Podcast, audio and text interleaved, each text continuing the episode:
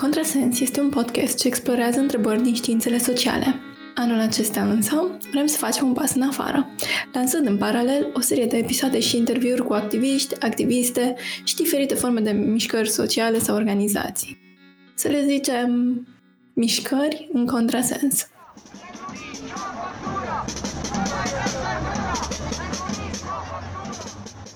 Eu sunt Maria Martele și mă bucur tare mult că pot începe această serie cu un subiect pe atât de important, pe atât de puțin discutat. E vorba de relația noastră, a oamenilor și a societăților umane, cu animalele non-umane, și mai clar despre ce mișcări există în România pentru drepturile animalelor și pentru bunăstarea lor, despre veganism și ce înseamnă acesta și despre cum aceste lupte sunt strâns legate de alte lupte pentru justiție socială. Uneori am impresia că e nevoie să fie mai clar de ce e atât de important acest subiect al bunăstării animalelor. Și sigur că sunt o grămadă de motive, printre care motivul destul de evident că sistemul de producție capitalist cauzează moarte și exploatarea unui număr uriaș de animale pentru bunăstarea oamenilor, sau cel puțin a unora. Pe de parte avem animale din industrie care sunt înmulțite forțat și crescute selectiv pentru diverse scopuri, pentru carnelor, pentru ouăle lor, pentru laptele lor. Pe de altă parte, sunt animale sălbatice și ecosistemele în care obișnuiau să trăiască, tot mai afectate de activitățile umane industriale și extractive. Și apoi suntem noi, oamenii, tot un fel de animale, dar ce fel? Asta e una din marile noastre întrebări, urmate de tot felul de răspunsuri care încearcă să dea seama de cât de excepțional suntem. Suntem singurii care folosesc unelte, suntem singurii care râd, singurii care spun povești, singurii care își pun întrebări despre sensul vieții, singurii care cauzează așa extinție. Oare din versiunile astea e adevărată? Dacă e vreuna. În episodul ăsta voi vorbi cu trei activiști și activiste. Alexandra Corbu, directoarea Asociației Veganilor din România, Mihnea Teodor Popescu, activist pentru drepturile animalelor și de mediu, și Doina Badea, cofondatoarea Sanctuarului Nima. De unde să începem? De unde să apucăm temele astea? Ei, uh, ce, ce, am, ce ador, printre altele, la noțiunea, la ideea de veganism, este aceasta că scoatem, scoatem alte ființe, special animalele, din zona profitului, adică ele nu există pentru noi, nu există ca să ne aducă nou orice avantaj sau orice profit sau orice, orice, există pentru ele însă și în sfârșit Există un grup foarte mare de oameni care înțeleg asta profund și își trăiesc viețile în concordanță cu acest principiu. Aceasta a fost vocea Doinei, care ne dă una dintre cele mai clare și frumoase încadrările veganismului, care presupune mai mult decât a nu consuma produse de origine animală. De aici cred că putem porni mai departe, să vedem de ce schimbări e nevoie pentru a ajunge într-o lume în care viețile și corpurile noastre nu sunt folosite în principal cu scopul de a produce profit pentru alții. Vorbind de veganism, de obicei se începe de la schimbări individuale, de la mici alegeri personale, mai ales legate de mâncare.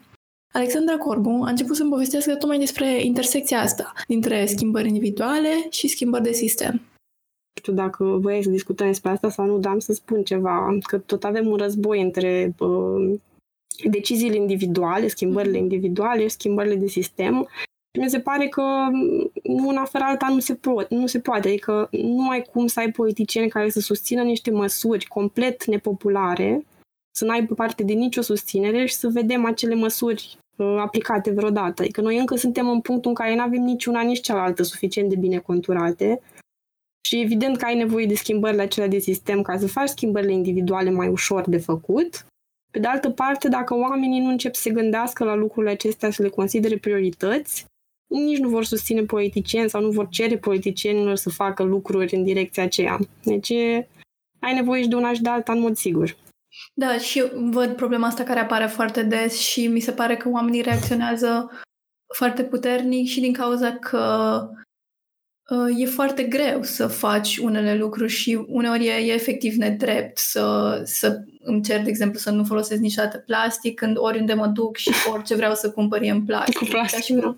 Sunt înconjurată de, de aceste lucruri la care nu vreau să particip, dar e, e extrem de greu să nu fac asta. Și la fel și cu produsele de origine animală, adică eu mă, mă gândesc tot timpul când intru într-un supermarket Păi, practic, oriunde te uiți, vezi produse care chiar dacă nu sunt de origine animală, de exemplu, adică nu sunt, au, conțin și ingrediente de origine animală, au ceva pe acolo, o brânză, de exemplu, luasem pufuleți la un moment dat când era poftă și am observat că aveau brânză și nu scria, adică scria foarte mic undeva că au și brânză. Și mi-am seama că e foarte greu de evitat, adică sunt practic peste tot, pentru că sunt produse care au devenit foarte ieftine, tocmai pentru că noi am băgat foarte multe subvenții în acest tip de alimentație și costurile cumva sunt externalizate, adică costurile asupra mediului nu le suportă cei care obțin profit de pe urma asta, ci tot noi. Și atunci le găsești peste tot. Și de asta cumva și atitudinea mea e că, în primul rând, e, cumva ce îmi doresc eu e să văd că lucrurile acestea chiar se schimbă și oamenii au mai multe alternative fără carne, lapte, ouă, pentru că mhm. acum sunt o minoritate, așa e. Adică le găsești, da, într-adevăr, acolo la raionul de fructe și legume, dar în afară de asta, restul produselor de pe raft, când intri, sunt efectiv munți de salamuri, brânzeturi, adică oriunde te uiți, le vezi, cad peste tine. Da, eu, eu când merg pe acolo mă gândesc că sunt în raionul morții Mm. Da, da și mă gândesc acum la experiența asta de a merge la restaurant care e, um, e foarte... Râdeam la un moment dat că, uite, dacă vrei să mănânci uh, vegetarian, e ca și cum E ca și cum tu ai avea un singur, un singur gust la pizza, știi? Există 50 de feluri de pizza și pizza vegetariană e doar una, știi? Ca și cum, ca și cum asta, asta e preferința mea. Nu știu, ca și cum, adică ți induce senzația asta că tu ești de fapt restricționat când nu ești, că sunt foarte multe alimente de care te poți bucura după ce nu mai ești uh, omnivor, să zicem, după ce nu mai vrei să consumi carne, lactate, dar uh, imaginea perpetuată în societate nu e aceasta, e că, din potrivă, e foarte greu să faci lucrul ăsta și că nu ai cum să trăiești dacă nu consumi lactate și alte lucruri. Dar uh, Aici e nevoie de multă informare, de cursuri de bucătărie, foarte mulți bucătari care se mhm. blochează efectiv când aud, mai ales dacă mergi la anunț sau la da, chestii de genul ăsta. fascinant că sunt acești oameni care sunt bucătari, sunt șefi, sunt atât de creativi, sunt, fac niște lucruri foarte gen negândite, dar când trebuie să nu folosească carne sau altceva, sunt... Gata, s-a blocat. sau te trezești cu frunze, eu asta pățeam. Deci erau două variante, ori mă trezeam cu pește sau cu cașcaval pane, dacă ziceam vegan, dar bine, de obicei zic de post. Adică asta le fac spun, și eu și mă zic și vinovată că fac asta. Le spun prieten, da, pentru că eu la fel n-am nicio treabă cu religia de foarte multă vreme. Uh, și mă simt prost că folosesc chestia asta, dar în același timp e cheia către succes. Adică dacă ai spus de post, măcar înțeleg că nu ești ro vegan, unul la mână, adică nu o să-ți aducă morcov crud și roșii. Și apoi uh, au așa un pic să deblochează creierul pentru că își amintesc că ok, și fasolea parcă era de post și mazărea și lintea și năutul și toate Da, cred că e foarte mult despre ce considerăm a fi mâncare și ce vedem în ca posibilitate de, de, de familiar, știi? Pentru că, practic, mm-hmm. la noi cum se construiește o mâncare? Se construiește din carne și garnitură. Și atunci da. e foarte ciudat. Și uite o chestie, dacă te duci la un restaurant indian sau la un restaurant turcesc sau așa, îți dai seama imediat că acolo mintea e un pic mai deblocat în privința asta, pentru că ei au avut o... Tradițiile lor culinare nu sunt la fel de legate de carne cum e la noi, cum, cum a fost la noi și atunci uh, găsești un pic mai multă, mai multă diversitate pe zona asta de plant-based. Da, și gustos uite, pe deasupra. Da, așa e. Cred că ai dreptate, dar mă gândeam la chestia asta legată de responsabilitatea individuală și sistemică, că, pe de o parte, simt că e nedrept, într-adevăr, să, să îl faci pe cineva să se simtă vinovat că, practic, s-a născut într-un sistem care e foarte nociv din foarte multe puncte de vedere și să crezi că un singur individ ar trebui să schimbe toate lucrurile. În primul rând nu poate și, în al doilea rând, oricum, nu ar avea foarte mare impact. Deci uh-huh. nu cred că asta e calea. Dar pe de altă parte, mi se pare important să ne dăm seama că poate lumea în care vrem să trăim oricum ar cere astfel de acțiuni de la noi. Gen, nu acțiunea de a cumpăra singurul lucru care nu îți place și care e diferit, ci efectiv de a face, a face alegeri, să zicem, vegane. Da, da. Eu cred că cumva până la urmă oamenii trebuie, adică lucrul pe care poți tu să-l faci odată ce ai ai decis pentru tine, să zicem, că vrei să fii mai atent la ce mănânci, la ce cumperi și Așa este să informezi în privința argumentelor din spate, pentru că până la urmă nu știu oamenii cât de multe eforturi vor face. Adică minimul pe care putem să-l facem este să vorbim despre asta acum. Mai departe, să încercăm să influențăm politici, adică în ordinea asta cred că ar veni, știi, prima oară să, să vorbim despre asta și după ce începi să vorbești mai mult, să-ți dai seama cum să faci să influențezi exact acele lucruri care ar putea face lucrurile despre care tu vorbești mai ușoare. Și apoi, da. uh, nu. Cred că e foarte mare nevoie să fie accesibil, cred da, nu? să fie accesibil. Să nu fie, fie costisitor. Să... Da, da, cred că asta e o, o mare problemă, cel puțin și cu siguranță e de imaginație, pentru că foarte, foarte multe produse vegane chiar sunt într-adevăr costisitoare, dar Uite, am să... acelea, acelea produsele, majoritatea oamenilor mănâncă legume oricum. Da, exact. Da, numai că nu-și dau seama. Adică eu am pățit chestia asta când în primii... Eu am devenit vegană în urmă cu 5 ani și cred că în primii 2 ani auzeam foarte des chestia asta de la oamenii din jurul meu, prieteni, rude. A, păi, um, nu știu cum, nu știu cum poți tu să-ți permiți, e foarte complicat și cu timpul au văzut că eu am făcut schimbări și nu li s-a mai părut așa ciudat, adică pur și simplu au început să, să-și dea seama că e... Adică mintea lor era că n-am ce ei n-au mâncat niciodată vegan și începeam zic, cum n-ai mâncat niciodată vegan? Adică n-ai mâncat niciodată fasole sau măr sau pâine? Uite, pâine! Ah, ba da, ok, de ce ai mâncat vegan? și chestia asta cu eticheta în sine e un blocaj. Când spui vegan, deja pf, apar tot felul de lucruri în mintea oamenilor. Chiar văzusem o chestie foarte interesantă. Sunt niște tipi, uh, tip, niște medici, cercetători și așa mai departe în uh, America, care au un program din asta health related, adică să-i ajute pe oameni să ia decizii sănătoase, să scape de obezitate, boli, diabet, nu știu ce, dar nu le spun oamenilor când vin că dieta pe care o vor urma e vegană, le spun pur și simplu că o să mănânce sănătos și na. Și la sfârșit, după ce se termină programul, le spun uh, oamenilor că, uite, știți, asta, na, ați urmat o dietă vegană și mulți încep să râdă și să spună, a, păi dacă îmi spuneați la început, eu nu veneam. Adică nu aș fi venit, pentru că e o chestie super, super ciudată să te numești vegan, pentru că mănânci așa. Bine, acum, într-adevăr, ei poate nu fac și alte lucruri, nu știu, nu renunță la piele, la blănuri, că și astea sunt acum sub această cupolă, dar um, măcar principalul, cum să zic, factor, principala chestie care chinuie acum animale și anume treaba asta cu mâncarea, se duce și oamenii nu se percep pe ei ca vegani, dar uh, au făcut niște schimbări în viața lor care au același efect, ca să zicem. Da, cred oarecum. Cred că e foarte important totuși să corelezi cu, cu ideea asta că nu, nu e neapărat regulă să dominăm, să omorâm, să curăm alte ființe din alte specii doar pentru că sunt din alte specii. Da, cred că e important, dar cred că va fi o nuanță pe care o, vom, o vor sesiza și o vor considera mai importantă generațiile astea despre care vorbim acum mai noi. În schimb, pentru cei din urmă va fi destul de greu, adică e din ce în ce mai greu. Sunt oameni și cunosc oameni, am inclusiv în jurul meu rude care au făcut schimbări. Și unii sunt, sunt vegani, dar la fel au puține probleme cu a se numi vegan. Tot au chestia asta cu eticheta.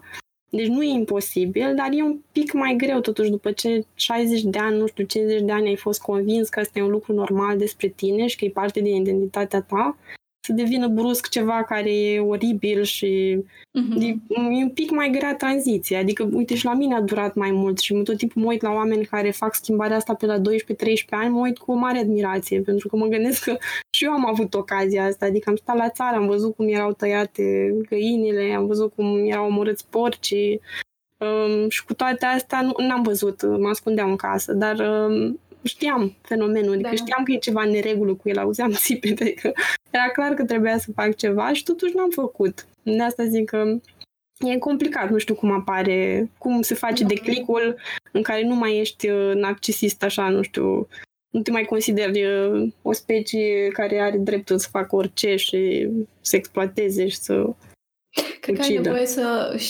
poate cu siguranță ajută să te întâlnești cu ideea asta în alți oameni, să zic cineva că, uite, mhm. asta e, e ceva ce alt lucru, un lucru în care alți oameni cred și are sens să crezi că doar pentru că ești membru a unei specii poți să faci orice cu alte specii. A, și mai ajută să înțelegi că nu mori. Asta e foarte important. Deci pentru mine, în momentul acela, că m-am tot gândit când eram mică, de ce nu am luat decizia atunci, um, eu nu știam că există această posibilitate. Adică singura mea raportare la oameni care nu consumau produse de origine animală era una mediată de familia mea, care îmi spunea că acești oameni sunt niște ciudați, care sunt o sectă, care, oricum, adică dacă există oameni care nu consumă produse de origine animală, sigur e ceva neregulă cu ei și cumva eu am rămas cu imaginea asta multă vreme.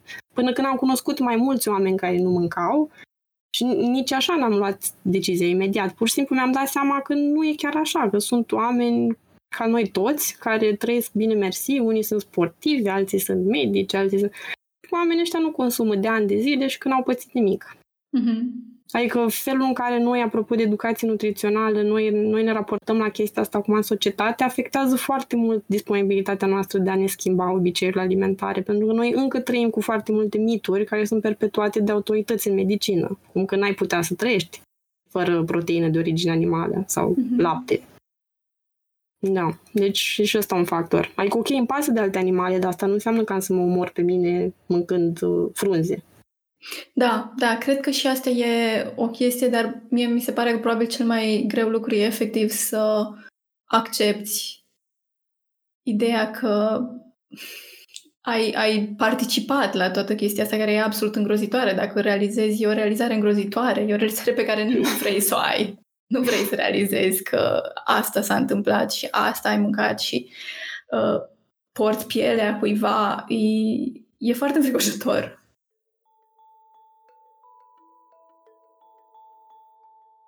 I-am povestit Alexandrei de grija mea în a prezenta veganismul altora. Mi se pare că e atât de familiară ideea veganului enervant, că veganii sunt enervanți, că veganii sunt moralizatori. Parcă imediat vine răspunsul că, oh, nu-i, nu-i treaba voastră ce mănâncă fiecare, e la liberă alegere. Cumva ideea asta a veganului enervant e așa familiară că uh, am internalizat-o și eu și parcă rare ori găsesc momente și curajul să vorbesc despre asta, că mi-e teamă să nu primesc reacții, că vai, acum ne pasă și de animale, dar uf, cum să ne peste animale într-o lume atât de groaznică, care e deja atât de groaznică pentru oameni. Alexandra însă mi-a zis de o altă grijă legată de a vorbi despre veganism.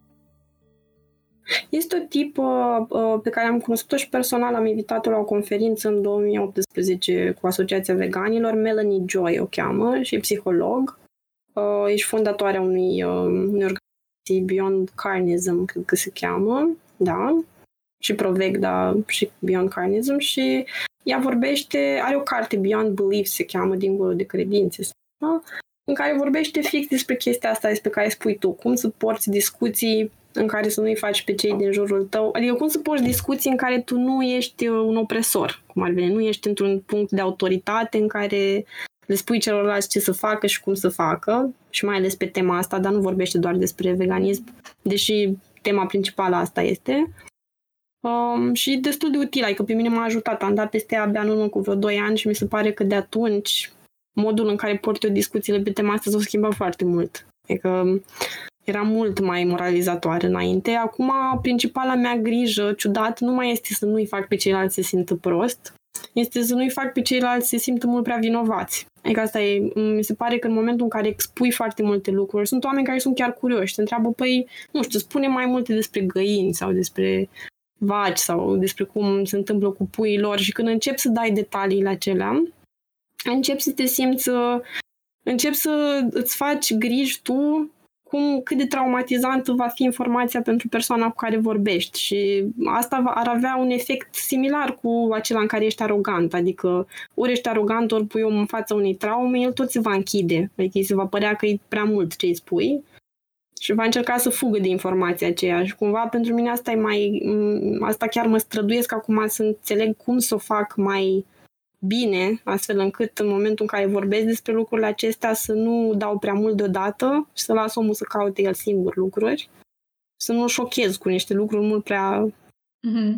mult prea dureroase și greu de suportat. Și știu că asta zicea și mm, Ezra Klein, care are podcastul acela pe Vox, tot mai chema în ultimul timp, a tot chemat uh, oameni din zona aceasta de mișcarea drepturilor animalelor și tot timpul le spunea că el în momentul în care începe să vorbească despre asta este frică că va pierde audiența. pentru că știi că, adică te aștepți la chestia asta, știi că și tu te-ai ascuns, că nu întâmplător am devenit vegan abia în urmă cu 5 ani. Totuși, vreo 25 de ani până atunci, eu am fugit de informația asta, într-un fel sau altul. Mm-hmm. M-am ascuns, deși informații veneau înspre mine. Dar m-am ascuns de chestia asta pentru că așa funcționăm noi, adică nu, nu putem să primim prea multă suferință deodată și să rămânem uh, și să spunem, da, ok, acum am toată puterea să mă schimb și să fac lucruri. E... Suntem și noi mai dificili. Alexandra mi-a povestit apoi și cum folosește exemple din viața ei pentru a se face înțeleasă. Și de fiecare dată când vorbeam despre poveștile mele personale, adică și mai ales cele de dinainte să devin vegană, era de obicei mult mai ușor să port o conversație, pentru că vorbeam, de exemplu, despre faptul că ne-am mutat la țară și am avut un porc, căruia eu i-am scris și o poezie și da, eram îndrăgostită. Deci, efectiv, dimineața, după ce îl hrănea tata, eu mă duceam în uh, curtea lui acolo unde avea el spațiu și stăteam cu el, uh, Gheorghiță. Ghiță îl chema, Gheorghiță, dar eu ziceam Ghiță. Și avea niște ochi albaștri extraordinar frumoși, foarte frumoși. Uh, i-am și acum în cap, e chiar un animal foarte frumos. Și e foarte jucăuș. Și stăteam acolo ore întregi și mă jucam cu el. Evident, m-am jucat un an de zile, că apoi a venit momentul cu ignatul și trebuia tăiat. N-am reușit să schimb părerile părinților mei legate de asta, pentru că pentru asta fusese luat, nu ca să mă joc eu cu el. Uh-huh. Um, și um, cumva vorbind despre treaba asta și despre faptul că în cele din urmă, deși era, îl consideram prietenul meu, după vreo șapte-opt zile de spus nu, nu, nu, nu, nu, am clacat și am mâncat din friptură pe care, friptura pe care o pregătise mama Uh, cumva încep să fac o punte către oamenii cu care vorbesc. Adică dacă folosesc genul ăsta de experiențe personale, în care eu am făcut cumva pace cu mine și cu ce făceam înainte, cumva e un semn pentru ei că ar putea și ei să facă pace cu ceea ce fac acum. Adică da, e ok să, să-ți dai seama că asta nu, nu te reprezintă, nu-ți reprezintă principiile, tu n-ai vrea să chinui animale, dar în același timp ai un animal în farfurie și să faci pace între astea două lucruri și să dai seama, ok, de acum încolo eu ce trebuie să fac, adică să nu mai, să nu mai iei ca pe un fel de uh, sentință în privința ta că ești un om rău și n-ai cum să evoluezi niciodată. Um, și asta fac, folosesc foarte multe exemple personale, uh, nu mai uh, spun, fac, uh, cum se cheamă, fac un fel de alerte din asta când am o discuție și spun, uite, acum urmează să-ți spun ce se întâmplă, de exemplu, cu un pui de vițel um, și ce se întâmplă cu o vacă în sistemul ăsta și ce s-ar întâmpla în paralel în viața ei reală, adică cât ar trăi de fapt și cum ar fi viața ei dacă nu ar fi uh, mm. mulți ani la rând în sistemul ăsta.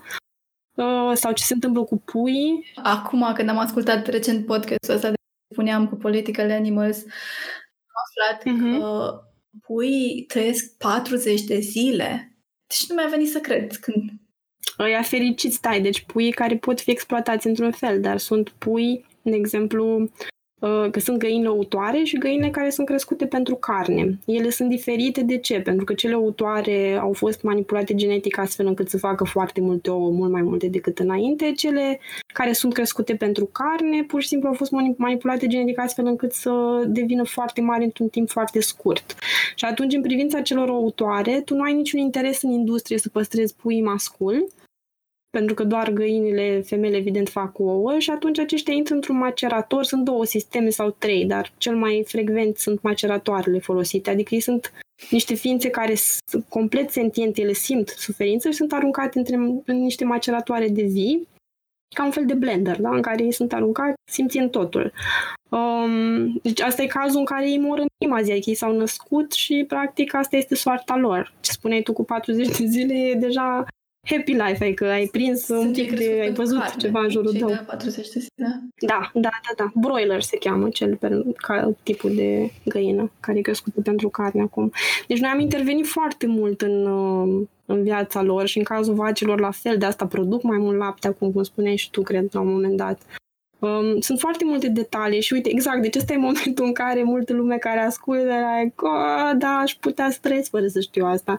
Și mi se întâmplă frecvent, deci deși scriu de foarte multă vreme despre asta și pe Facebook și vorbesc cu oameni din jur, mi se întâmplă frecvent să dau peste oameni care aud prima oară lucruri de genul ăsta și spun, Doamne Dumnezeu, pentru mine devine greu de crezut că mai sunt astăzi oameni care nu știu, dar ei există. Adică industria asta funcționează atât de bine încât informațiile astea nu ajung la noi decât dacă apucăm la un moment dat un drum care ne duce în bula aceasta în care informațiile se găsesc și oamenii le șeruiesc între ei. Cred să dai seama care e modalitatea de informațiile astea, adică să mai întreb, să cer feedback. Adică asta ar fi o chestie, știi? Să întreb, e prea mult pentru tine? Adică vrei să continui pe cont propriu și eu nu vreau să te abuzez acum cu informații, să-ți dau mai mult decât e cazul. Și să păstrezi un dialog, efectiv, nu să fie doar un monolog în care tu îți pui ofurile și apoi, uh, na, omul ce ia e bun luat.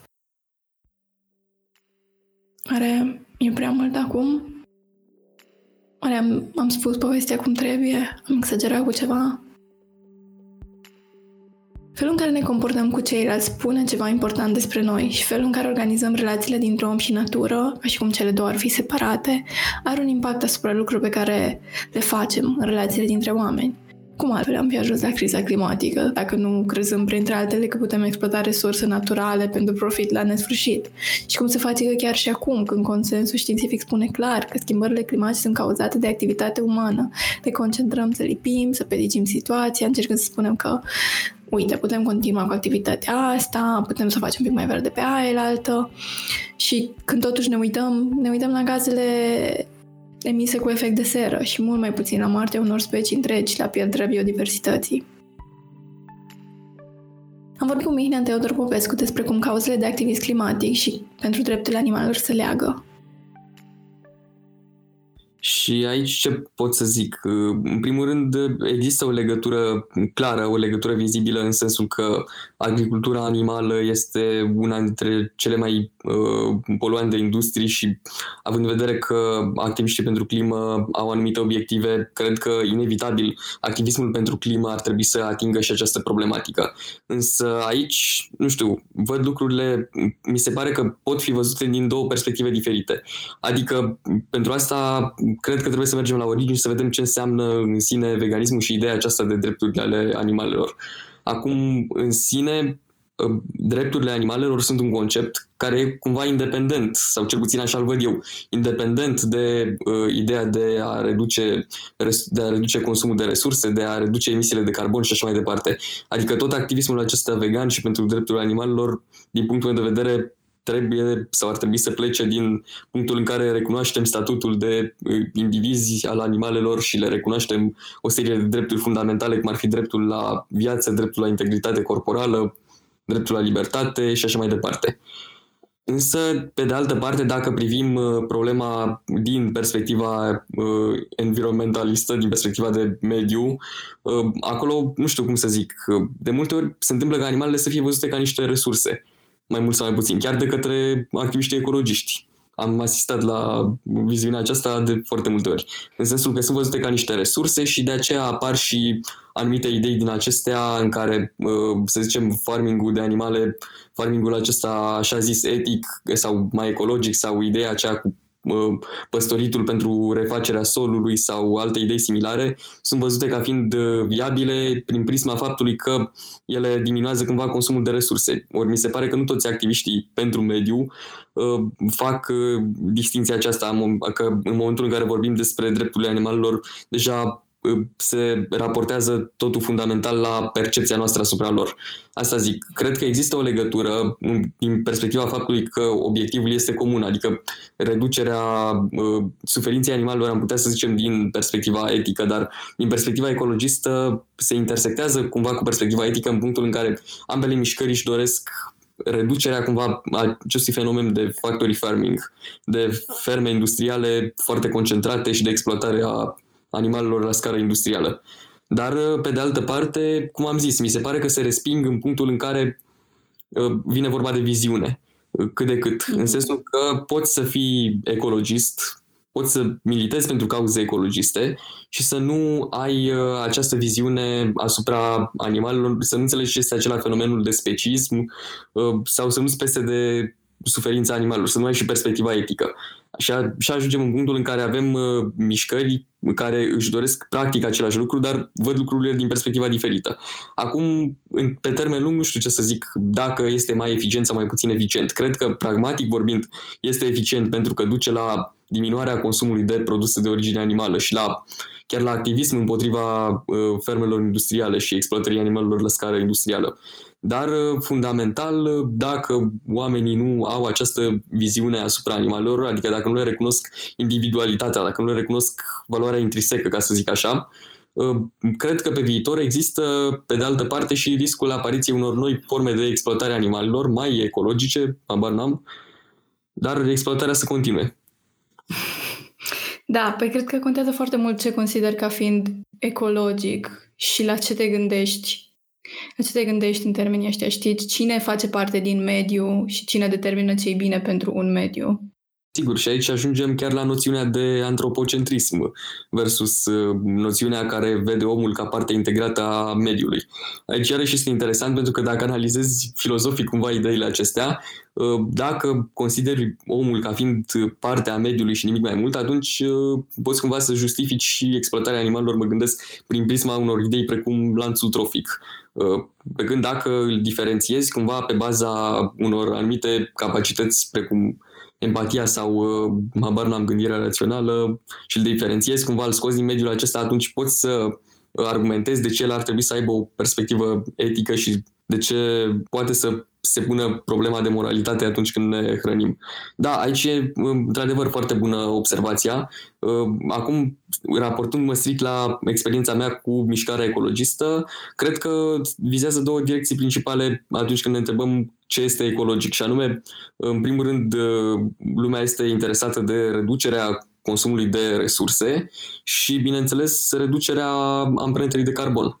Cam asta am văzut că sunt uh, viziunile predominante în ceea ce privește ce este ecologic în momentul în care consumăm. Mm-hmm. Și sigur că a fi ecologic e mult mai mult decât acțiunile noastre de consum, de fapt. Înțeles, adică conceptul mi se pare unul foarte larg și care poate fi abordat dintr-o multitudine de perspective. Ce gândeau cei care au făcut primii pași în aceste direcții, mi se pare că mă uh, duc într-o zonă în care mă confrunt cu o grămadă de perspective care sunt oarecum contradictorii și până la urmă devine foarte greu să delimitezi ceea ce știi de ceea ce nu știi, ceea ce este moral sau etic sau ecologic de ceea ce nu este. Adică mie de foarte mult timp uh, mi s-a părut că ideea de ecologie nu prea uh, știu în ce măsură poate să coexiste cu ideea de antispecism, de exemplu. În sensul că în natură, vorbind în uh, relațiile dintre ecosisteme, nu putem să zicem că nu există o că toate speciile au un interes uh, egal, adică este evident că speciile vor încerca să prioritizeze interesele membrilor aceleiași specii. Pe de altă parte, antispecismul tocmai acest lucru îl combate, adică combate discriminarea pe bază de specie. Și chiar mă întrebam uh, cu ceva timp în urmă în ce măsură ar fi posibil uh, aplicarea concepțiilor antispeciste, de exemplu, într-o societate dezindustrializată sau preindustrială. Nu știu, încă nu am un răspuns clar la această întrebare. Da, cred că lucrurile stau mai complicat un pic. Adică știm deja că sunt foarte multe specii care trăiesc în diverse feluri de uh, colaborări, de simbioze, trăiesc împreună, practic. Și cred că și concepția asta a lanțului trofic îi, uh, cum să zic, uh, parcă face apel la ceva mult prea esențial, știi, ca și cum uh, există un determinism uh, biologic foarte, foarte clar și trebuie neapărat, neapărat să-l respectăm pe acela, pentru că asta e natural. Parcă are așa o esență din asta puristă. Da, desigur, perspectiva aceasta putem spune că are o esență puristă. Nu zic că mi-o însușesc și nu zic că subscriu ei în totalitate. Doar uh, o explicam și încercam să-mi explic uh-huh. mie de ce uh, anumiți oameni gândesc chestiile acestea sau cum își intră în conflict aceste două ideologii, ca să zic așa. Uh, nu știu nici eu exact uh, din ce perspectivă ar fi mai ok să abordăm uh, această problematică a veganismului și a drepturilor animalelor. Pe de o parte, putem să rămânem, mă gândesc, în paradigma antropocentristă și să vedem omul ca un fel de, nu de stăpân al naturii, ca, dar ca un element separat al naturii, dar să îl justificăm prin prisma faptului că dacă avem conștiința suferinței și putem empatiza uh, și atunci este normal să ne dorim reducerea suferinței. Deci aceasta ar fi perspectiva utilitaristă ca să zic așa. Pe de altă parte, dacă mergem pe o perspectivă mai deontologistă și uh, ne legăm de conceptul în sine de drepturi, de integritate corporală a animalelor, uh, cum am zis înainte, mi se pare că ajungem într-un punct oarecum diferit. Asta zic, mi se pare că sunt două perspective diferite din care putem privi această problematică. Cred că nu e neapărat necesar să avem o singură perspectivă. Cred că funcționează să avem mai multe, în general, în în lume. Nu cred că ne dorim să avem o singură, un singur adevăr și o singură rezolvare a tuturor lucrurilor. Categoric, nici eu nu cred că se poate să subscriem în proporție de 100% la una dintre viziunile acestea. Alminter și viziunea mea este un mix dintre aceste viziuni ambele plus uh, alte puncte de vedere asupra lumii și așa mai departe. Adică mi se pare că realitatea este mult prea complexă ca să o putem aborda dintr-o singură perspectivă. Intercalez discuțiile astea cu ce am vorbit cu Alexandra despre discriminarea pe bază de specie, despre ideea de centralitate umană și cum se leagă toate astea cu alte lupte contra opresiunii. acțiuni în viața lor când consumă animale, clar nu se gândește nimeni cât de, că sunt superiori și că din cauza asta, dar sunt internalizate și sunt o cultură pe care noi, fac parte dintr-o cultură pe care noi am moștenit-o, adică inclusiv cultura religioasă, adică tradiția religioasă care spune că animalele sunt aici pentru a fi uh, folosite de om sau, nu știu, să fie la dispoziția lui, nu știu exact cum apar multe, că multe religii și multe percepții legate de animale, dar să zicem că și asta a contribuit, adică faptul că noi ne-am considerat totuși mai apropiați de divinitate, nu? Decât animalele, asta știm. Și pe de altă parte tradițiile care țin, nu știu, de, de la Kant și Hegel, care spun că ceea ce ne diferențiază noi extraordinar este faptul că suntem raționali și că noi putem face niște lucruri, suntem conștienți, conștiința, uh, raționalitatea, toate lucrurile acestea care ne scot cumva din lumea naturală ne scot din lumea animală și ne despart de tot ce înseamnă animalitate. Adică, ok, noi cumva am folosit natura, a fost așa un stadiu, dar noi am depășit-o, am, am trecut, am ieșit din ea. Și asta cumva, de asta zic că momentul în care o să conștientizăm chestia asta o să fie un moment transformator pentru multe mișcări sociale, pentru că în continuare treaba asta cu natura și animalitatea e văzută în conexiune cu anumite categorii. Că sunt animalele, că sunt femeile și noi am fost mai mult animale decât bărbații. Mm-hmm și unii în continuare și cu consideră. Rasismul, cred că. Și cu rasismul, clar. Continuăm să, să facem astfel de comparații. Mi se pare că am citit la tine pe uh, Facebook uh, o critică la faptul că unii oameni tot uh, vorbeau dacă cineva e monstruos sau dacă un om se comportă într-un mod irațional, îl compar cu un animal. Uh-huh.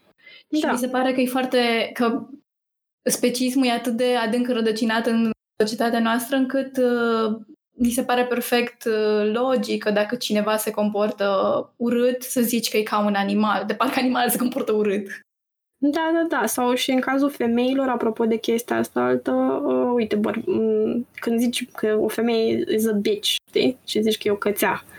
Și asta e o chestie, adică tu te raportezi la faptul că ea bă, este foarte în contact cu această animalitate care presupune bă, promiscuitate și bă, mulți parteneri și așa mai departe. Deci tot felul de legături pe care e, le e facem. și sexist și specist, e da, mai mult. E tot, tot așa. Deci e o, o mâncărică cu de toate și nu ai cum să le apuci pe toate deodată. În același timp, dacă refuzi să vezi legăturile, cred că ai o problemă. Adică nu poți să zici că nu sunt acolo. Le vezi, pur și simplu. Deschizi televizorul și vezi tot felul de lucruri. Chiar era un... Uite, am să-ți dau Văzusem la un moment dat o prezentare a unei tipe care uh, e din Polonia și are o organizație acolo feministă, dar care în același timp a integrat și o componentă de uh, drepturile animalelor în mișcarea aceasta și are o prezentare fix pe cum arată reclamele, de exemplu, la produse de origine animală și reclame la diverse alte lucruri și făcea o comparație între ele și la un moment dat era o femeie care apărea într-un uh, galantar din acesta unde apar cărnurile, știi? Uh-huh. Dar nu mai știu la ce era reclama. În fine, și tot făcea, adică e clar că și în imaginarul nostru, dincolo de cuvinte, cum folosim anumite imagini, noi tot facem tot felul de legături între tot ce considerăm noi josnic legat de natura umană și animale. Apoi următoarele categorii pe care noi le discriminăm în virtutea conexiunilor cu această uh-huh. animalitatea noastră, pe care nu vrem să o acceptăm ca fiind parte de noi. Noi suntem sus, suntem acești raționali.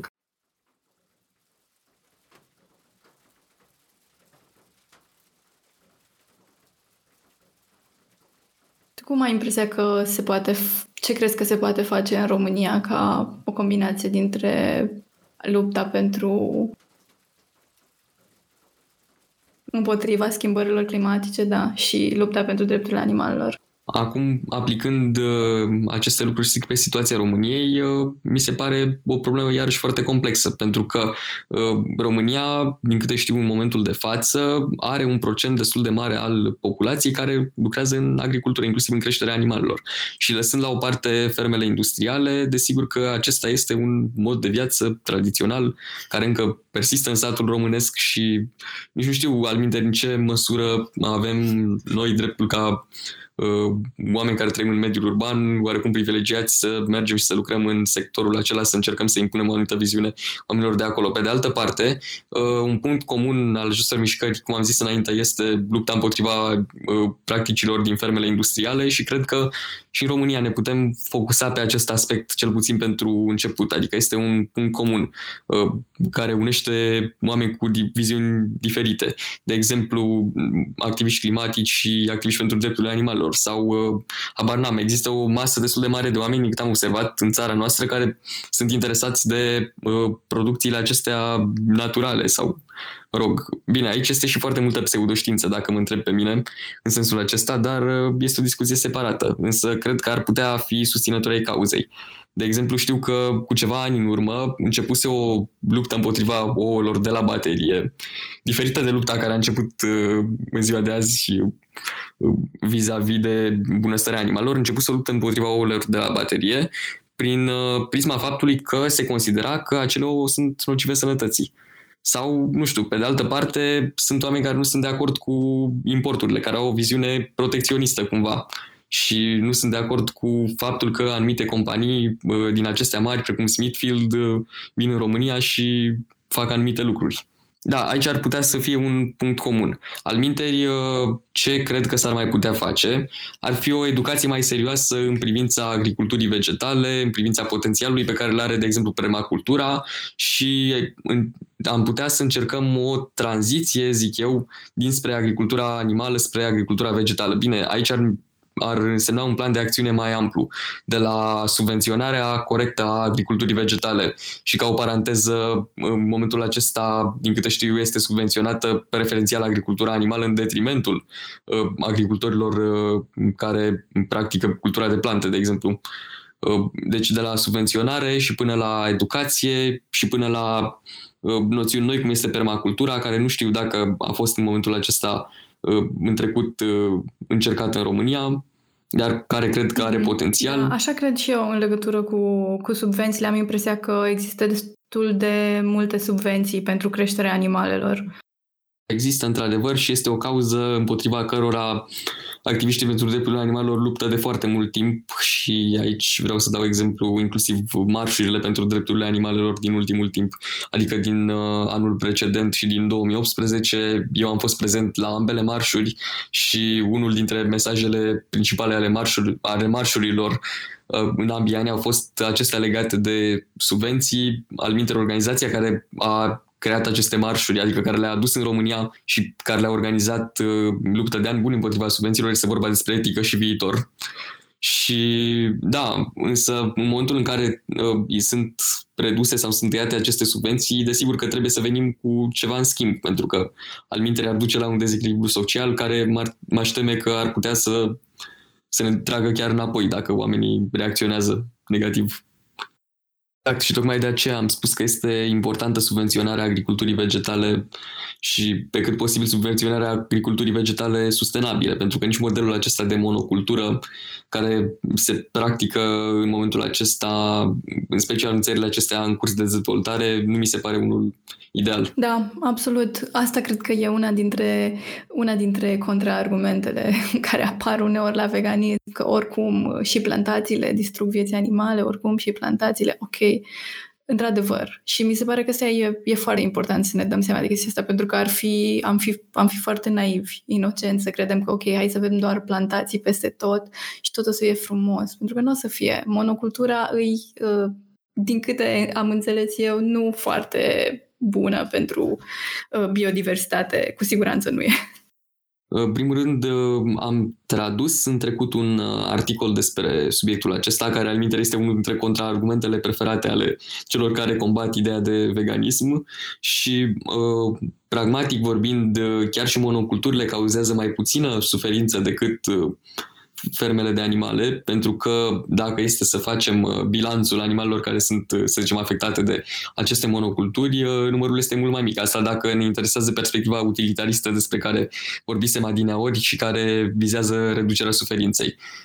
Pe de altă parte, din câte știu de la persoane care au locuit în Occident, știu că există conceptul de ferme veganice. Aceste ferme veganice fiind tot o formă de permacultură, dar cumva în armonie cu animalele și cu restul, formei, restul formelor de viață care coexistă acolo pe plantație. De exemplu, știu că unor animale care erau considerate dăunători în uh, sistemul convențional li se lăsa o parte din cultură pentru a o consuma și astfel pentru a nu afecta restul culturii în loc de a le ucide sau a le îndepărta de pe cultură. Da, cred că există uh, există variante. Nu pot să zic că am studiat atât de profund permacultura și uh, farmingul veganic în momentul acesta ca să pot să mă pronunț categoric, însă cred că ar merita să dăm mai multă atenție.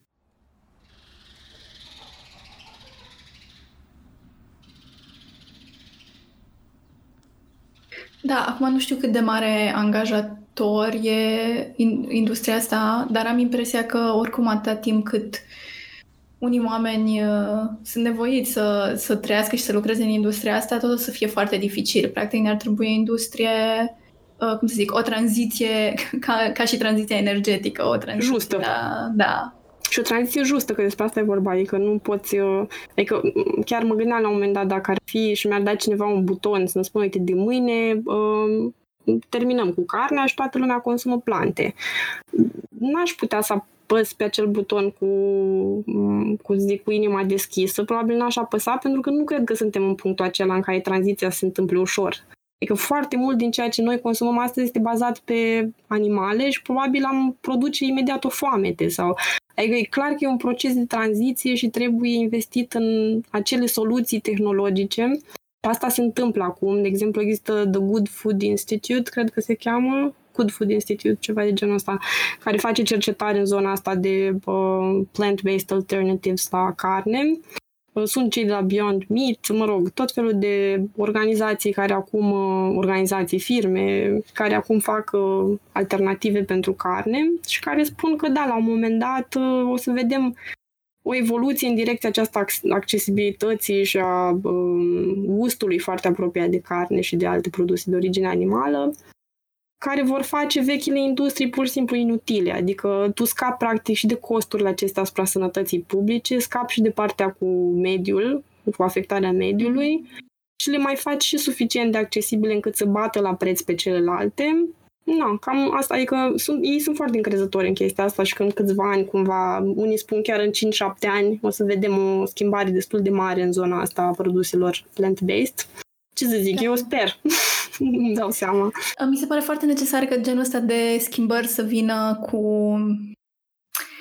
Cred că chiar cu, cum să zic, un fel de participare a comunităților locale și oamenilor din industrie, pentru că practic există extrem de mulți oameni care se bazează, din păcate, pe, pe industria uh-huh. asta pentru a-și asigura traiul, uh, în sensul că lucrează în ea și în sensul ăsta practic ar fi necesare efectiv investiții la nivel local pentru a avea astfel de tranziții. Știu că am, am citit un articol cum că fermierii uh, din America care aveau gen ferme mai mici uh, și produceau lapte, erau foarte nemulțumiți pentru că consumul de lapte a scăzut foarte mult, dar și prețul a scăzut foarte mult pentru că ei la un moment dat uh, au ajuns la o modalitate de producție super eficientă, genele, vacile fuseseră modificate în așa fel încât erau foarte eficiente, sunt, mă rog, foarte eficiente să producă lapte, din păcate.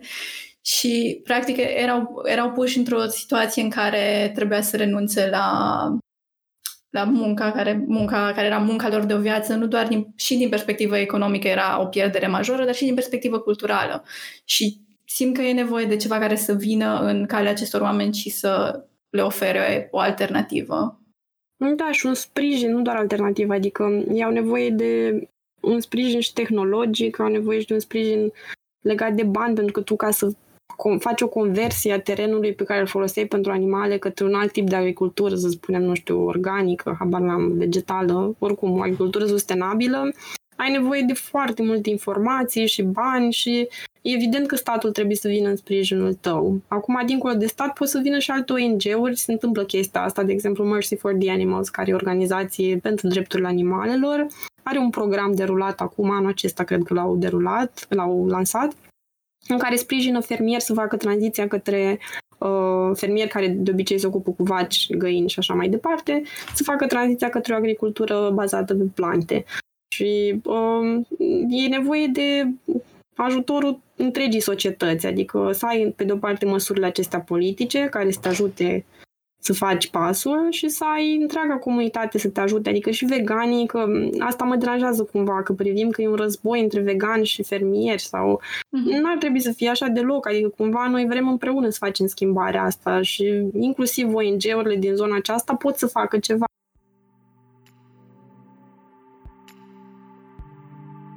Să revenim un pic. Spuneam cu Mihnia și Alexandra că ne dorim o schimbare de la agricultura animală la alte modalități de a produce hrană. Sunt atâtea motive pentru a face asta, de la bunăstarea animalelor, la mediului, la noastră, ca oameni afectați de poluare și de alte boli legate de industria animală. Dar, despre altceva vreau să vorbesc acum aici. Despre Solaris, un vițeluș de la sanctuarul Nima, care nu a sub niciodată de la mama lui. Pentru că oamenilor le teamă că dacă lasă vițeluș să sugă de la mamă, mama nu va mai accepta să fie mulți manual. Da, Asta pentru că este foarte adânc încetățenită ideea oamenilor, că vorbim de oamenii de la țară sau de fermierii de animale, ei consideră animalele bunuri, ă, producătoare de venit. Și, practic, ă, ceea ce pentru noi reprezintă laptele mamei creat special pentru copilul ei, pentru ei este mm, un obiect uh, care uh, e monetizat și nu sunt dispuși să renunțe la, la bani, la, la profit. Noi, ca să-i putem oferi lui Solaris cea mai bună hrană, adică laptele mamei lui, conceput pentru el, n-am avut altă soluție decât să-l cumpărăm și îl cumpărăm la suprapreț pentru că așa vrea omul respectiv. Totul pare așa distopic într-un fel. Cred că în cauze, în cauze de genul ăsta în care ni se pare că, nu doar ni se pare, ci probabil și adevărat că soluțiile, dacă o să vină vreodată, nu o să fie în viața noastră, E foarte greu de... Eu cred că or să vină în viața noastră, adică... Deci eu chiar sunt optimistă acum legat de treaba asta cu... Nu cu... Deci nu, nu mă refer la exploatarea animalelor, nu cred că am să o văd în viața mea terminată cu totul, pe toate palierele, că sunt atâtea și atâtea lucruri de făcut. Um, dar cel puțin cu partea aceasta în care ne bazăm alimentația strict pe animale, care îi practic produce cea mai multă suferință în momentul de față, cred că o să vedem niște schimbări majore, pentru că nu vor fi schimbări doar la nivel moral. Eu nu pun speranțe foarte mari într-o evoluție morală rapidă în timpul vieții mele, dar într-o evoluție tehnologică și într-o evoluție a spiritului nostru de conservare până la urmă, pentru că dacă nu facem ceva în privința modului în care ne alimentăm, ca să avem cum să ne hrănim și peste 20-30 de ani, nu vom vedea lucruri prea fericite în 20-30 de ani. Cumva eu în asta îmi pun speranța, că o să fim suficient de speriați încât să facem ce trebuie și că o să avem și soluțiile la dispoziție care să facă tranziția asta posibilă. Partea morală cred că va continua toată nu știu, mult și bine, cum se întâmplă și cu celelalte mișcări sociale. Adică nu cred că vreo mișcare socială a considerat că și-a terminat treaba. Cum e și cu, nu știu, drepturile femeilor. Era ca și cum după ce au obținut dreptul la vot, spuneau, ok, am terminat, uh, sunt respectate drepturile femeilor. Nu e așa, sunt atâtea lucruri încât și în cazul animalelor probabil și mai multe. Și atunci e o luptă continuă. Mi-am, m-am hotărât deja cumva E că m-am împăcat cu gândul că nu am să văd tot ce vreau să văd în viața asta dar în același timp că poți să contribui la ceva destul de important în viața asta și e suficient. Mă bucur să aud asta. mai e foarte greu. Mi-e foarte greu să împac. Păi nu, nu trebuie să te împaci în sensul acela de ok, am terminat și mă împac în sensul că cumva are un sens toată treaba asta pe care o fac și văd niște rezultate. Și rezultatele sunt mici și asta e foarte frustrant.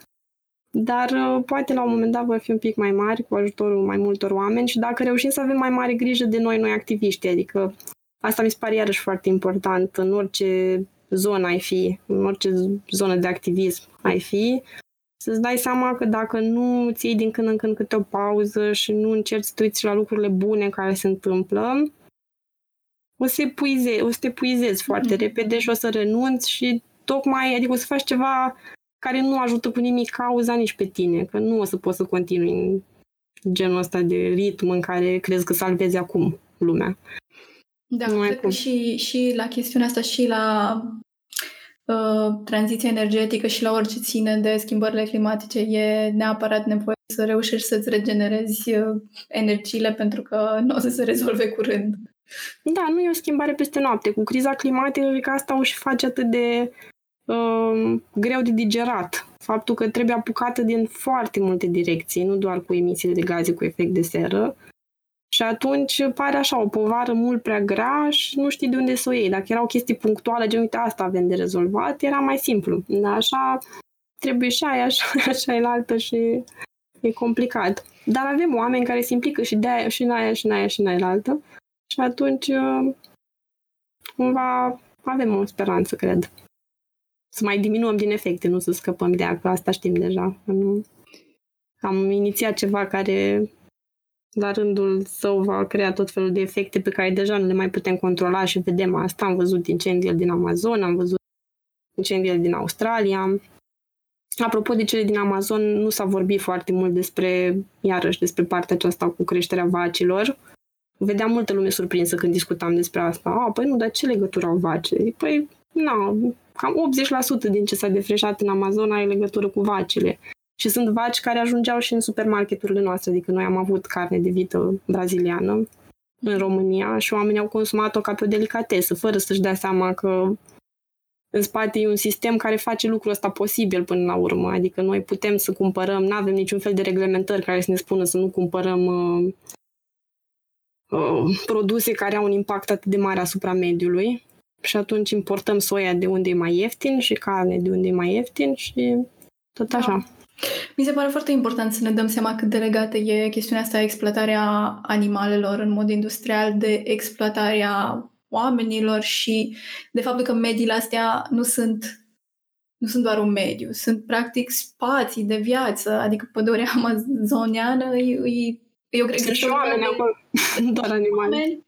Da, sunt și oameni, sunt și o grămadă de animale și uh, ceea ce se pierde îi, îi încă necunoscut oamenilor de știință, ce nu, nu e foarte clar exact câte specii, cred, nu cred că e foarte clar câte specii există acolo și câte lucruri am putea pierde dacă s-ar pierde pădurea, dar da, e, e extrem de important de dat seama dimensiunea asta umană, a ce înseamnă uh, uh, luarea acestor pământuri și folosirea în acest fel. Și, și mi se pare că e foarte mult, mi se pare că se leagă foarte mult în mișcarea asta vegană și mișcarea antispecistă se leagă, mi se pare, foarte mult și de rasism. Adică mi se pare că acum observăm destul de clar cu virusul ăsta care provine din China cât de multe reacții rasiste apar. Ah, da, da. Mă bucur că ai spus despre asta, chiar urmăream că noi avem tot timpul reacția asta cu, de exemplu, când aflăm sau când vedem pozele acelea cu piețele de câini și începem să vorbim despre barbarie și despre, uite, cât de cruz sunt alții, când de fapt noi avem un sistem agricol, adică abia Occidentul a dus mai departe sistemul acesta de intensive farming, nu era peste tot în lume, noi l-am dat mai departe. Și, practic, chestia asta de a vedea imediat, a, și uite, tot legat de asta, raportarea noastră la exportul de animale vii. Deci, în timpul în care am fost implicată în campania aceasta Animals International împotriva exportului de animale vii, vedeam tot felul de reacții de genul, a, că trimitem acolo în Orientul Mijlociu la barbarii aceia care au festivalul sacrificiului sau cum se cheamă. Um, și de fapt ziceam, păi stai puțin, ai că noi creștem aceste oi, noi suntem cei care le trimit pe vapoare în condiții complet infecte și uh, oribile pentru sănătatea lor și pentru bunăstarea lor, dar în același timp barbare sunt doar ei, pentru că ei le cer. Nu faptul că noi avem tot acest sistem care ne permite să le tratăm așa și suntem în egală măsură responsabili de cum sunt tratate aceste animale.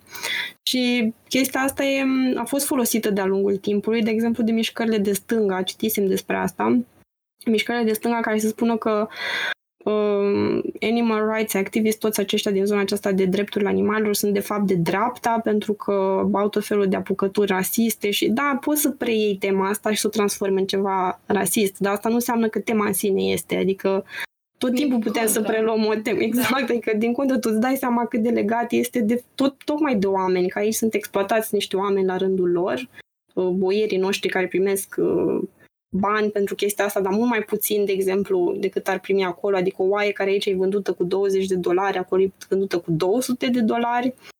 Um, sunt tot felul de probleme economice care ne afectează în toată treaba asta, dincolo de problemele de mediu, că transporti pe ocean, în vapoare acele animale și după aia prin țară cu tractoare, cu tractoare, cu camioane, cu um, o grămadă de probleme, dincolo de faptul că sunt oi care sunt rumegătoare și emit foarte multe gaze cu efect de seră.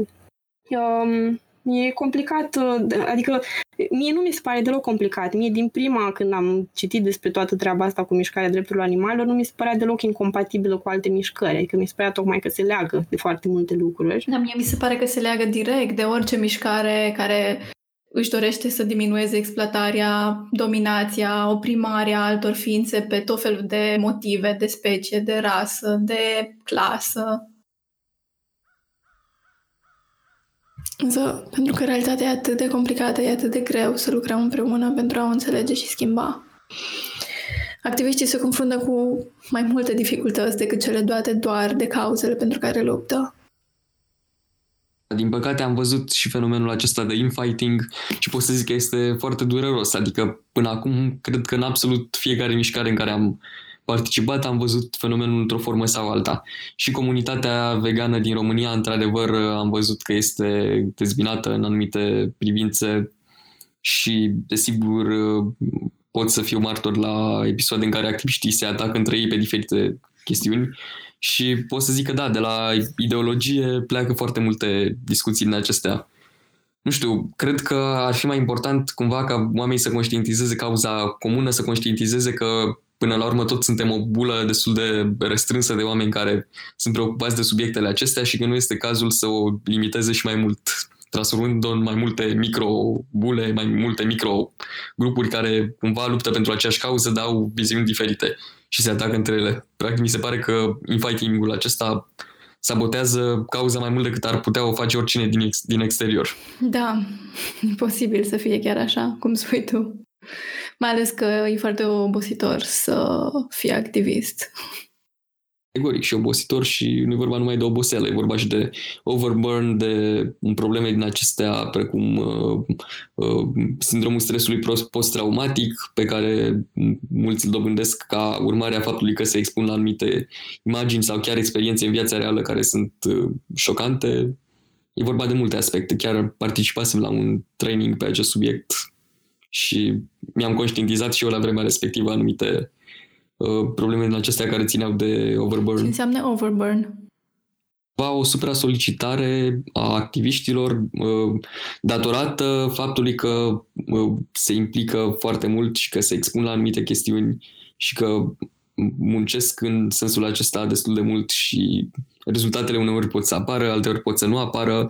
Cumva este alimentat, din câte am înțeles, și de uh, gândul acesta că fiind activist trebuie să fiu acolo, să fiu prezent pentru animale, trebuie să fiu activ tot timpul, că cumva ajung activiștii să simtă vinovați în momentul în care își iau o pauză sau în care își dedică ceva timp pentru self-care. Desigur, n-am ajuns în punctul în care să experimentez asta, însă mulți activiști, mai ales din țările în care mișcarea aceasta este la alt nivel, au ajuns să resimtă. Nu pot să zic totuși că în România nu există activiști care au ajuns să-l resimtă. Am văzut cazuri chiar și în viața reală. Da, chiar astăzi uh, am dat un articol foarte bun care vorbește despre uh, situația asta în care uh, activiștii sunt sub uh, tirania coerenței, zice autoarea articolului. Uh, simt nevoia că dacă au început să, să facă ceva pentru un animal, de ce să nu facă pentru toate? Cum pot să facă doar ceva și să nu le facă pe toate? Și atunci ajung la burnout. Din păcate așa se întâmplă și uh, din câte spunea Melanie Joy, căci mm, ea a fost cea care a ținut trainingul acesta în principal uh, Melanie Joy fiind uh, un profesor universitar în Statele Unite și uh, creatoarea conceptului de carnism, denumirea aceasta se aplică, zicea ideologiei care uh, ne face să vedem unele animale ca indivizi și altele animale ca hrană, are și niște cărți pe acest subiect, dar desigur nu o să intru în detalii. Da, ea spunea că acest fenomen de overburn la activiști și această pornire de a face întotdeauna lucrurile mai bine, este detrimentală și pentru faptul că uh, face ca persoanele să se implice în aceste mișcări uh, foarte mult și să-și concentreze eforturile într-o perioadă scurtă de timp, după care să se retragă total pentru că nu mai fac față sau pentru că ajung într-un punct în care se gândesc că poate nu au cea mai bună decizie sau pur și simplu nu mai pot continua. Vorbind de decizii, m-am bucurat să pot vorbi cu Doina Badea, cofondatoarea Sanctuarului Nima, despre cum a ajuns la așa o decizie bună. A fost o întreagă aventură. Totul începând cu faptul că un fermier a contactat-o în legătură cu Nima și alte făcuțe de ale lui, la care voia să renunțe, însă nu ar fi vrut ca el să ajungă la abator. Doina a încercat să-l ajute, a căutat prima dată un sanctuar în străinătate, însă așa a descoperit că legislația europeană nu permite animalelor de fermă să călătorească din România în altă țară a Uniunii Europene decât dacă provin dintr-o fermă autorizată și sunt transportate în scopul exploatării. Între timp, Doina a aflat că Nima și-a rupt piciorul și a încercat să găsească o soluție pentru asta, însă Surpriză! O asemenea operație la picior asupra unei văcuțe nu a mai fost făcută, se pare, de nimeni în România. Operații asemănătoare au fost făcute doar asupra cailor, însă medicii pe care Doina știa nu voiau să-și asume responsabilitatea.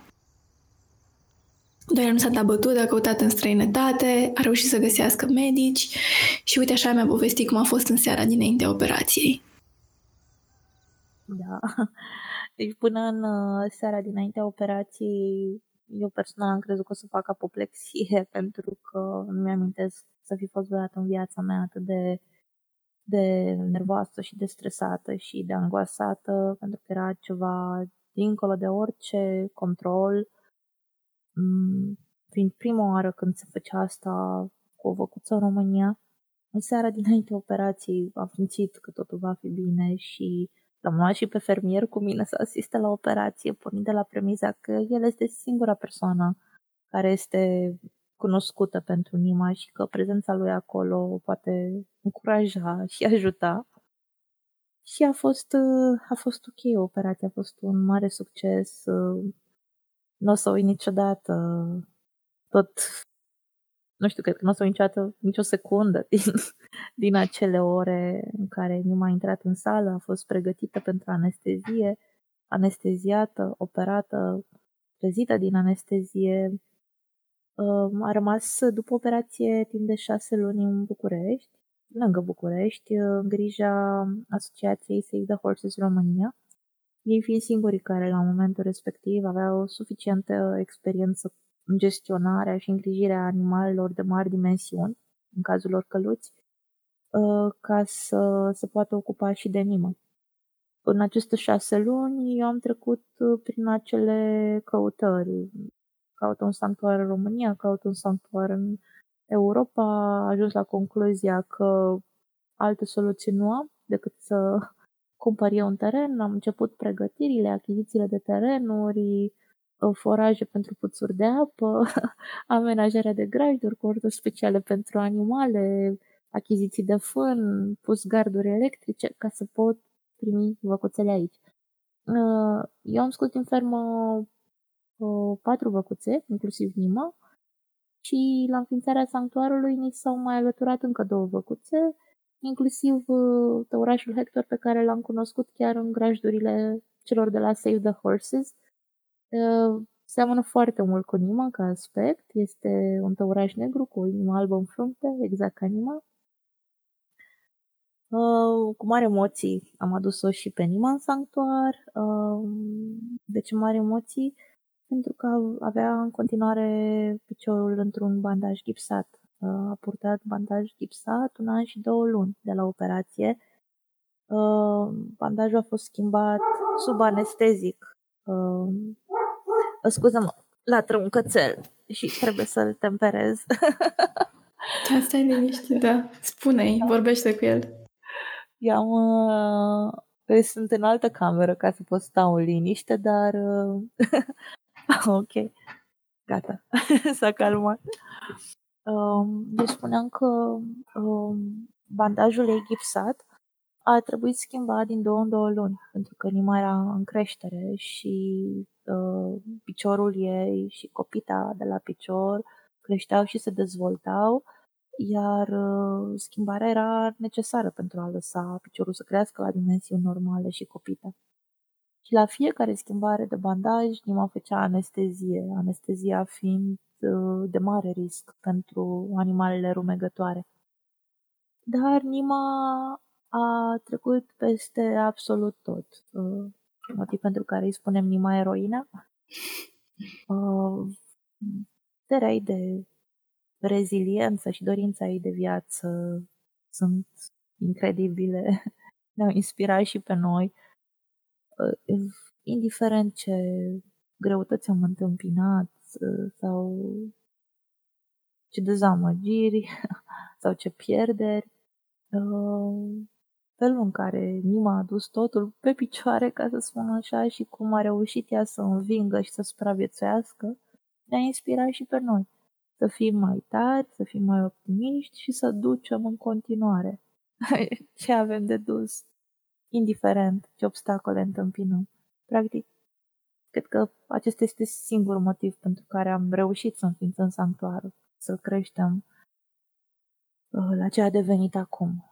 Această reziliență și această fixație pe înainte și pe rezultat și pe succes pe care Nima ne-a inspirat-o o, ce frumos! Care ce îi place ei cel mai mult să facă? uh, îi place să alerge și să țofăie ca un căluț. Uh, adoră suplimentele uh, alimentare. Uh, ea, pentru că a avut, uh, are un picior cu un calus uh, și un alt picior ușor deformat, pentru că în perioada gipsului piciorul acela deformat a preluat toată greutatea corpului și nu mai arată normal ca un picior de văcuță, primește niște suplimente care să-i ajute osatura și articulațiile și organismul în general.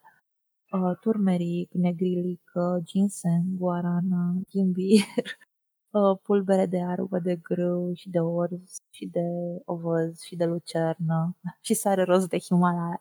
Și pe toate acestea, ca să le mănânce, pentru că unele sunt ușor amoroi, le primește într-o porție micuță de tărâțe de cereale. Și este highlight-ul zilei pentru ea. La ora 4 uh, și jumătate, uh, ea este la gard și își așteaptă porția de tărâțe. În fiecare zi la 4 și jumătate. Este ca un ceas ambulant. Îi place foarte mult uh, să fie scărpinată pe subărbie și în spatele coarnelor are un uh, soft spot. uh, îi place, nu-i place să fie singură. Uh, a trebuit să stea singură în perioada în care avea piciorul în gips Um, cred că i-a displăcut intens, acum uh, nu suportă să, să stea singură, trebuie să fie lângă o altă văcuță în permanență.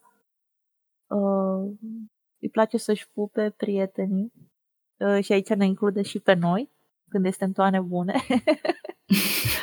Pentru că Nima, uh, Nima are o personalitate extrem de puternică. Deci gândiți-vă la pisica, cea mai puternică personalitate și amplificați totul cu 100 și rezultă personalitatea Nimei.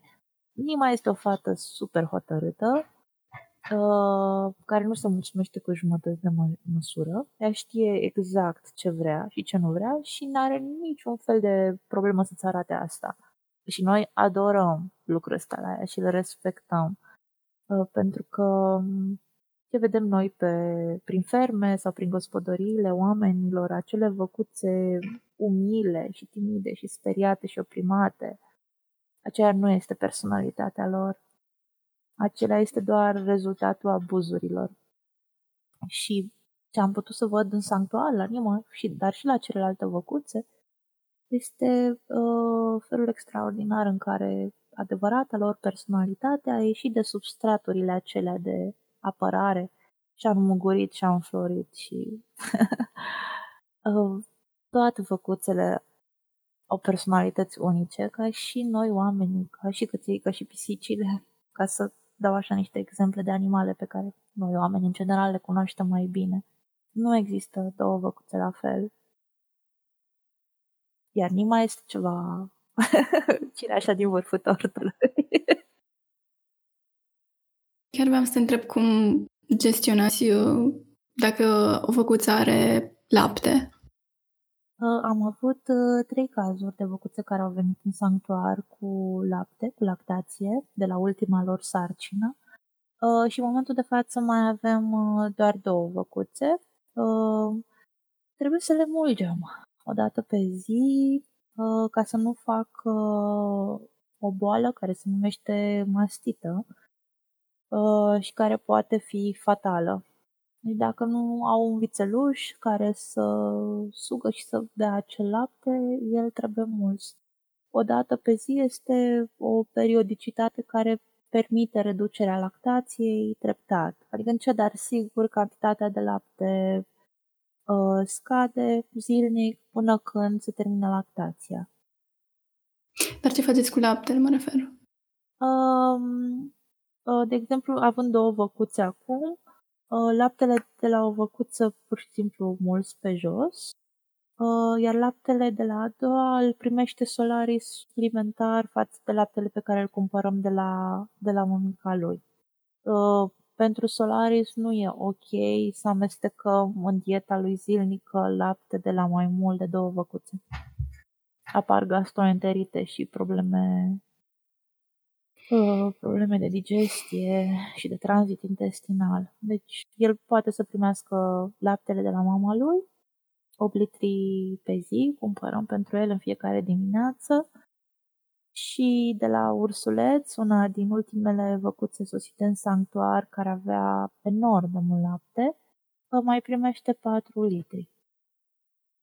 Mă gândesc acum, din punct de vedere economic, mă gândesc că e foarte greu de susținut sanctuarul și uh, în termenii ăștia întreb dacă nu ar fi atunci când o văcuță are lactație să vindeți acel lapte, dacă, dacă, e, dacă consider că e absolut greșit să faci asta în orice situație? Uh, pentru mine personal, adică eu pot doar, uh, tot ce spun este doar părerea mea personală, știu că există practici diferite, sunt sanctuare care aruncă și distrug ori, absolut orice ou făcut de o găină în sanctuar sau laptele făcut de o făcuță, dat de o făcuță în sanctuar, dar poate sunt și altele care îl dau mai departe, nu știu, unor îl oferă gratuit unor persoane fără posibilitate sau poate chiar îl vând.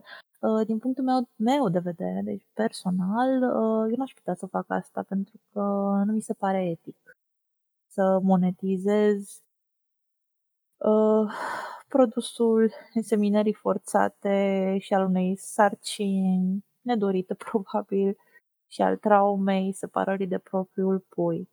Eu de câte ori văd uh, lapte de vacă, eu la asta mă gândesc. Pentru mine nu reprezintă nici hrană, nici un produs care poate fi monetizat, reprezintă pur și simplu produsul exploatării și al suferinței și îl privesc ca atare. Adică am o percepția mea s-a schimbat complet în momentul în care am văzut documentarul Earthlings prin 2011 și am devenit vegan și nu există drum de întoarcere aici.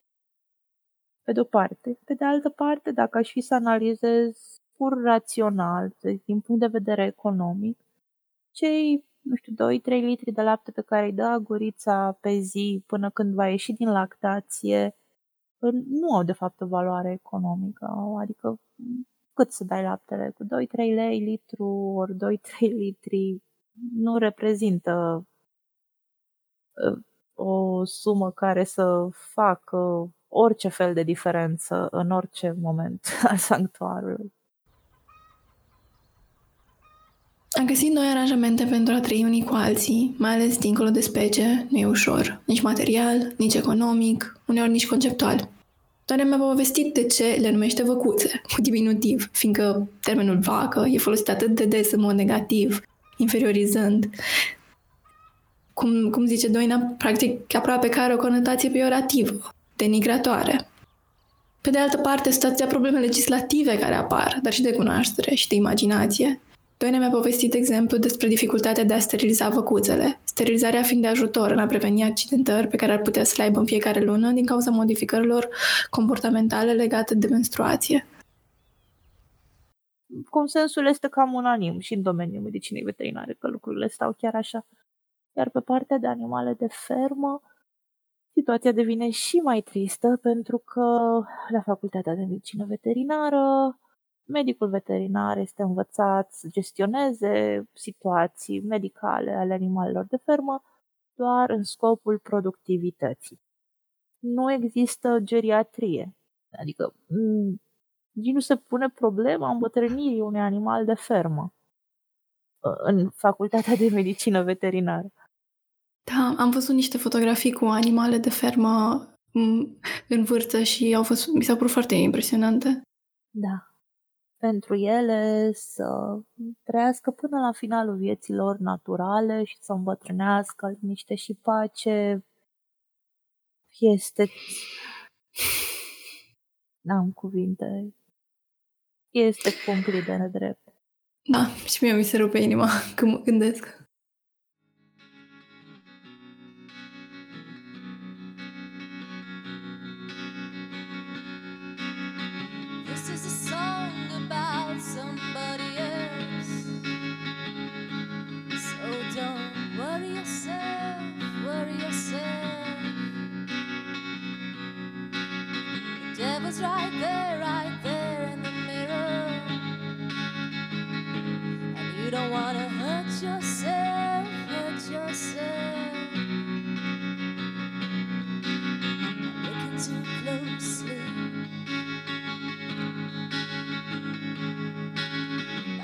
Too closely. No, no, no, no.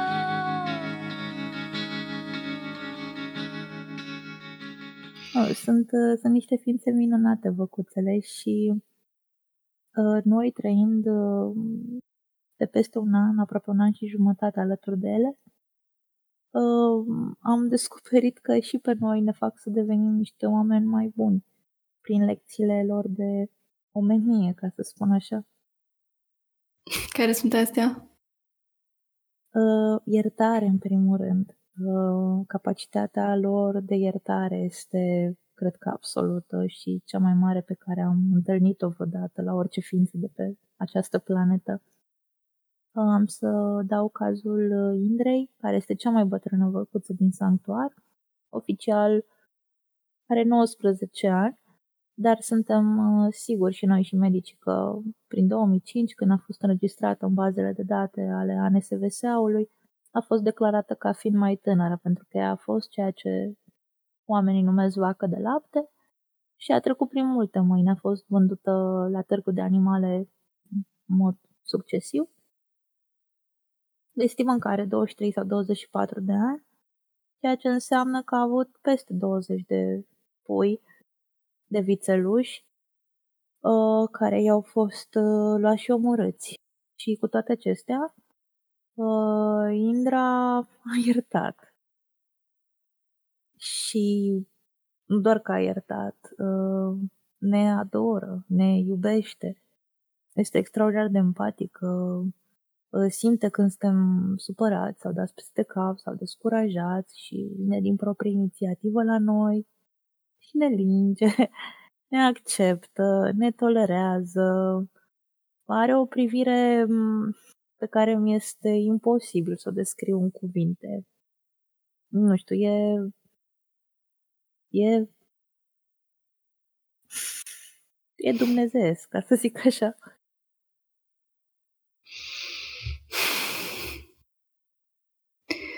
Da, poate cred că nu știu dacă poți să-ți dai seama dacă nu întâlnești așa. Este o experiență pe care au avut-o mai mulți dintre noi și dintre vizitatori și voluntari Adică ni s-a întâmplat frecvent să stăm lângă ea, să ne uităm în ochii ei și să plângem. Da, este o experiență transcendentală, ca să spun așa.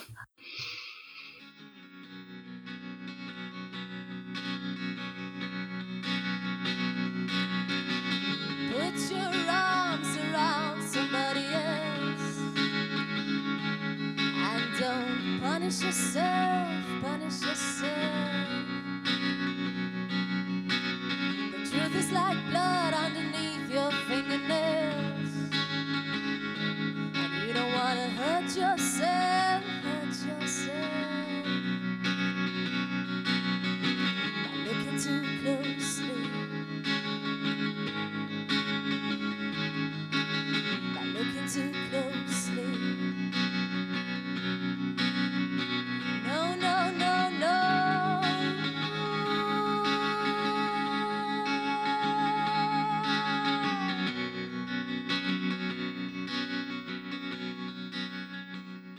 Acesta a fost primul episod din seria noastră nouă despre activism, grupuri informale de acțiune și mișcări sociale.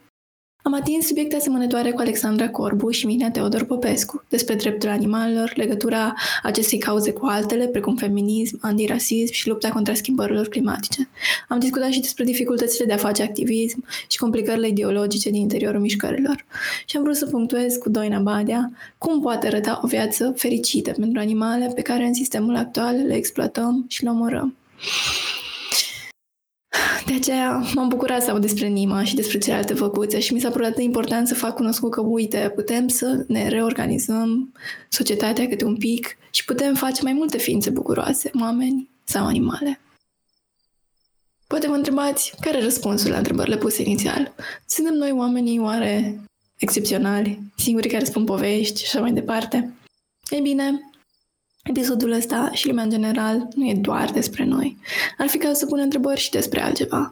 Și între timp să înțelegem istoriile alambicate prin care am format societăți cu alte ființe vii și să vedem cum putem să le reformăm, să le regândim spre o lume mai justă. O lume în care fiecare poate trăi fără să fie dominat.